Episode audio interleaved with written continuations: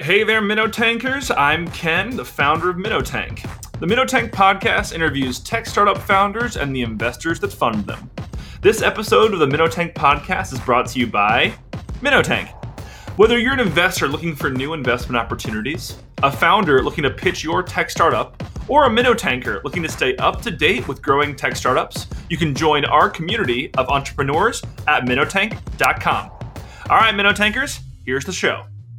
Hey there, Minnow Tankers. This is Ken, founder of Minnow Tank, and today I have Sona Shah, co-founder and CEO of Neopenda. One more thing before I let you speak, I want to just reference the fact that on Republic.co, an equity crowdfunding platform, you guys have exceeded your expected raise by more than 500%. Welcome, Sona Shah, to the Minnow Tank podcast. Thanks very much for having me quite an introduction. I know that was it was quite long, um, but Sona, I just before this podcast and a little bit previously, I watched the video on your website, and what you're doing is truly amazing. But I'd rather hear it from you. So, you know, first question for you: Can you tell us who you are and what is Neopenda? Yeah, absolutely. So, Neopenda is a medical device company for emerging markets. Um, and over the past several years, my co-founder and Teresa and I have spent quite a bit of time in resource-constrained hospitals, particularly in emerging markets. And when we walk into these hospital wards, it still astonishes us that even today, very few of the wards have functioning medical devices. Now, Tess and I are both biomedical engineers, and so when we see this, we see a significant opportunity um, and uh, a significant opportunity to really help improve the these outcomes for patients. So naturally, without any medical devices, these patients suffer most from the strain and the, the lack of equipment. And I've we spent a lot of time in newborn wards in particular, and have found just that there are so many critically ill babies and not enough nurses to help care for them.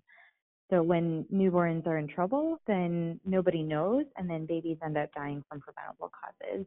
I've literally been in wards where there has been a newborn right in front of me, and I didn't know that she died until hours after she actually died.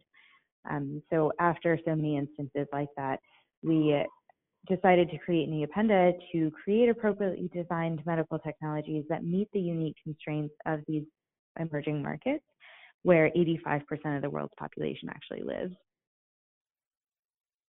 Sona, you just gave me a bit of a shock there because uh, just sounded really painful to have experienced that, but also it's powerful to be changing that. And I think you already answered question number two, what your, your problem solve, uh, the specific problem that you solve in helping these infants in these, um, you know, lower access to medical care and medical devices um, places. So let me go ahead and go to uh, question number three, and hopefully a little bit more positive note. Uh, how did you become an entrepreneur? Yeah, so I, I didn't know that I wanted to be an entrepreneur. Uh, I had always kind of had this inkling. My dad has an amazing company that he started when my sister was born, even before me. Um, so I've always just grown up with that mentality, but didn't quite know what that meant. I worked in as a teacher in Kenya. I spent some time in R&D at Eli Lilly and Company, and realized that I wanted to devote the rest of my career to figuring out how to combine engineering, healthcare, and international development. Um, so I did go back to graduate school to get my master's in biomedical engineering and figure out what to do with all of this stuff and, and realized in my second semester I took a course, a biodesign course with Teresa and together we started thinking about why is newborn mortality so much higher in low resource settings than here in the US and um, one thing led to another. We got some funding from the university and traveled out to Uganda to do kind of a needs assessment across multiple hospitals and realized from there that there was too big of an opportunity to combine sustainability and profitability with uh, impact. And so we walked away from that trip knowing that we had to devote our time to Neopenda and really becoming entrepreneurs then.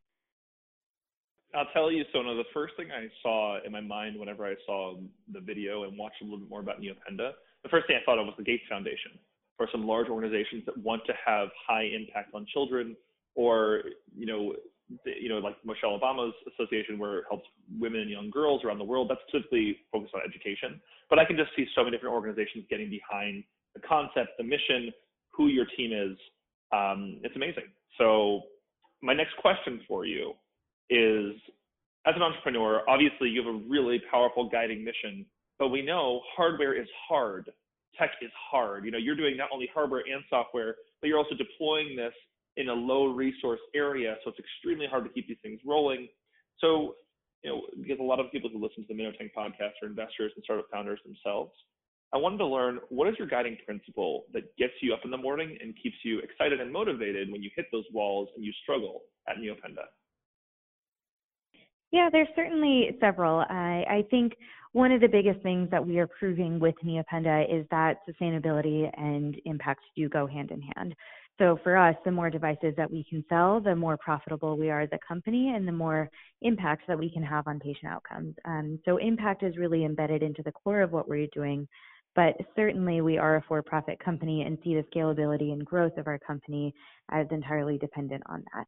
So I think that's really the guiding principle that keeps us going is, is kind of disrupting that space and proving that model out. Um, and of course, the impact side of things certainly has a strong pull for us. Uh, when we, every time we go back to Uganda and see the babies that are in trouble that we're trying to help, that is inspiration for us. It gets, it puts a fire under us to really make sure that we are getting our technology to the patients that need it most. Right. I couldn't agree more. Um, so my next question for you is, have you ever raised capital and why did you decide to do that? Yeah, so naturally as a medtech company, we need capital to get going. Um, we were fortunate in our early days to really focus on uh, non-dilutive sources of, of, capital, so grants, competitions, prizes, um, and with a lot of that, we were able to raise nearly $500,000 just from non-dilutive sources. Um, we recently have transitioned into more investments uh, as well and, and raising capital. And a lot of the reason for that is because investments come with strategic expertise. Um, it comes with the business acumen of really how to transition from where we are today to a very scalable and um, high growth company. So that's why we have transitioned to the investor realm. Um, we are still, of course, seeking non-dilutive grants to help supplement where necessary. Most recently, we got a prize from the UN for the She Innovates Award, so we're really excited about that. And then, as you mentioned earlier, oh, thank you, thank you.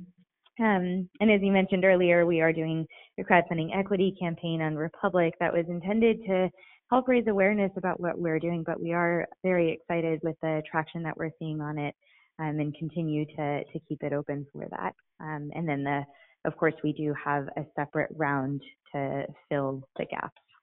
And that leads into our next question, Sona, because it's amazing you found all these non-dilutive resources, and then you found strategic partners through the dilutive aspects, the parts you actually share a piece of the company with. But how did you connect with your investors? How did you find those investors and evangelize them to fund and believe in what you were accomplishing with Neopenda? Yeah, I think what we are doing touches on a number of different areas that people are interested in.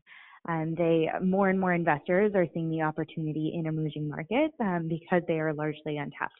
We are seeing that people are really inspired by technology um, or software enabled by technology or hardware. Uh, so there are several different areas that we can tap into.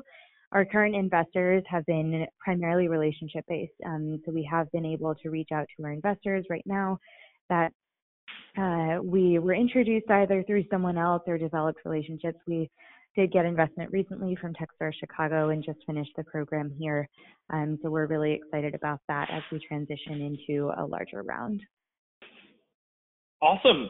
So the next question is kind of fun because especially when you raise capital, oftentimes and, and with medtech, it might be a little bit different when you're creating hardware, but when it's specifically software companies, the first thing you do usually after raising capital is you say, all right, we're hiring. So my next question for you is, are you hiring and how do you acquire talent for your startup?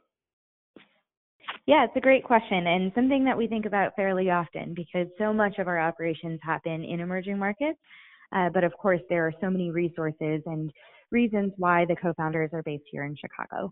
And so several different ways that we think about it. The the first two people that we brought on were actually in Uganda. So we wanted local Ugandans to understand that context to be able to really continue to get feedback from our users on on the design of our product and iteratively create it with and for our users. Um, and then on the business side, really make sure that we're developing our customer pipeline uh, as we prepare for going to market. I was just saying, not just to talk about it, but also to be about it, right? The, it's, it's one thing to have an American HQ and try to participate in other countries, but having boots on the ground, understanding the realistic impact, you know, that that feedback loop and closing that feedback loop is paramount to success, especially in a hardware company. Um, and obviously, Absolutely. not just hardware; you're also software. But I couldn't agree more. Yeah, absolutely. And I think that was one thing that we realized very early on. So that talent was something that we sourced locally. We went through referrals from our current collaborators and partners just to make sure that we're finding the right fit for the company. And we are so excited to have both Dorothy and Michael on our team. Um, as we go forward, of course, we need to grow the team even further. So over the next year, as we prepare for commercialization, we're growing our sales team, we're growing our engineering team, um, and it will be a mix of people more locally and uh, abroad in the countries that we intend to commercialize in. Awesome. And congratulations for expanding your team. Chicago will happily welcome that. Uh, now, my next question for you is more on a personal basis. So, you know, you have an interesting story. You didn't start off as a founder. You know, you were an educator, and then you went back to school for biomed. So, talk to me about advice you can give to someone who might be in your shoes, maybe previously, where you see a big problem or they're just in the beginning of starting a company, but what advice can you give to another founder about how to be successful as a as a startup founder? Uh, several pieces of advice that certainly I've gotten from many others as well, but I think the biggest one that I can say is solve a problem that's actually worth solving. Uh, I think this is mm. especially true when you come out of academia that you come up with all this interesting tech and then find a problem that it could be helping solve. But that's very contrary to actually creating something that is appropriate and necessary. Um, so find a problem that's worth solving. Um, market, of course, is extremely important and you need to be thinking about it, but there are, if it's a problem, you will find a way to to make your way through it. Um, and in that journey, don't do it alone. Uh, it's a very strenuous process, and I think it requires having friends who are going through their own startup process and you can commiserate and celebrate together through the the daily grind of things but then also your friends and family who support you and have nothing to do with your startup because sometimes it is nice to get uh, outside of the the daily work um, workload of a startup so those are my two pieces of advice but uh, always happy to share more so, Sona, I was actually featured on the uh, Business Blast podcast this morning. The episode comes out a little bit later, and I said the exact same thing you did about how to be a successful founder, which is community, uh, and not just other founders, but also to find support for your emotional side. Get people who understand your business and can celebrate with you, but also people who don't understand your business and it doesn't matter. They're here to celebrate Sona, and they're here to, you know, right. be here for you and spend time with you, which is your emotional side, because you still are a human when you build these things. Um, that's phenomenal Absolutely. advice. Well, Sona, thank you very much. Let me ask you our very last question. Um, because Minnow Tank is built up of a community of startups, uh, startup founders, investors, and those that love them, how can people find you online? Whether you know maybe they might want to come work for you, or maybe they want to think about you in a potential future investment, or just want to get to know you more. How can someone find you online?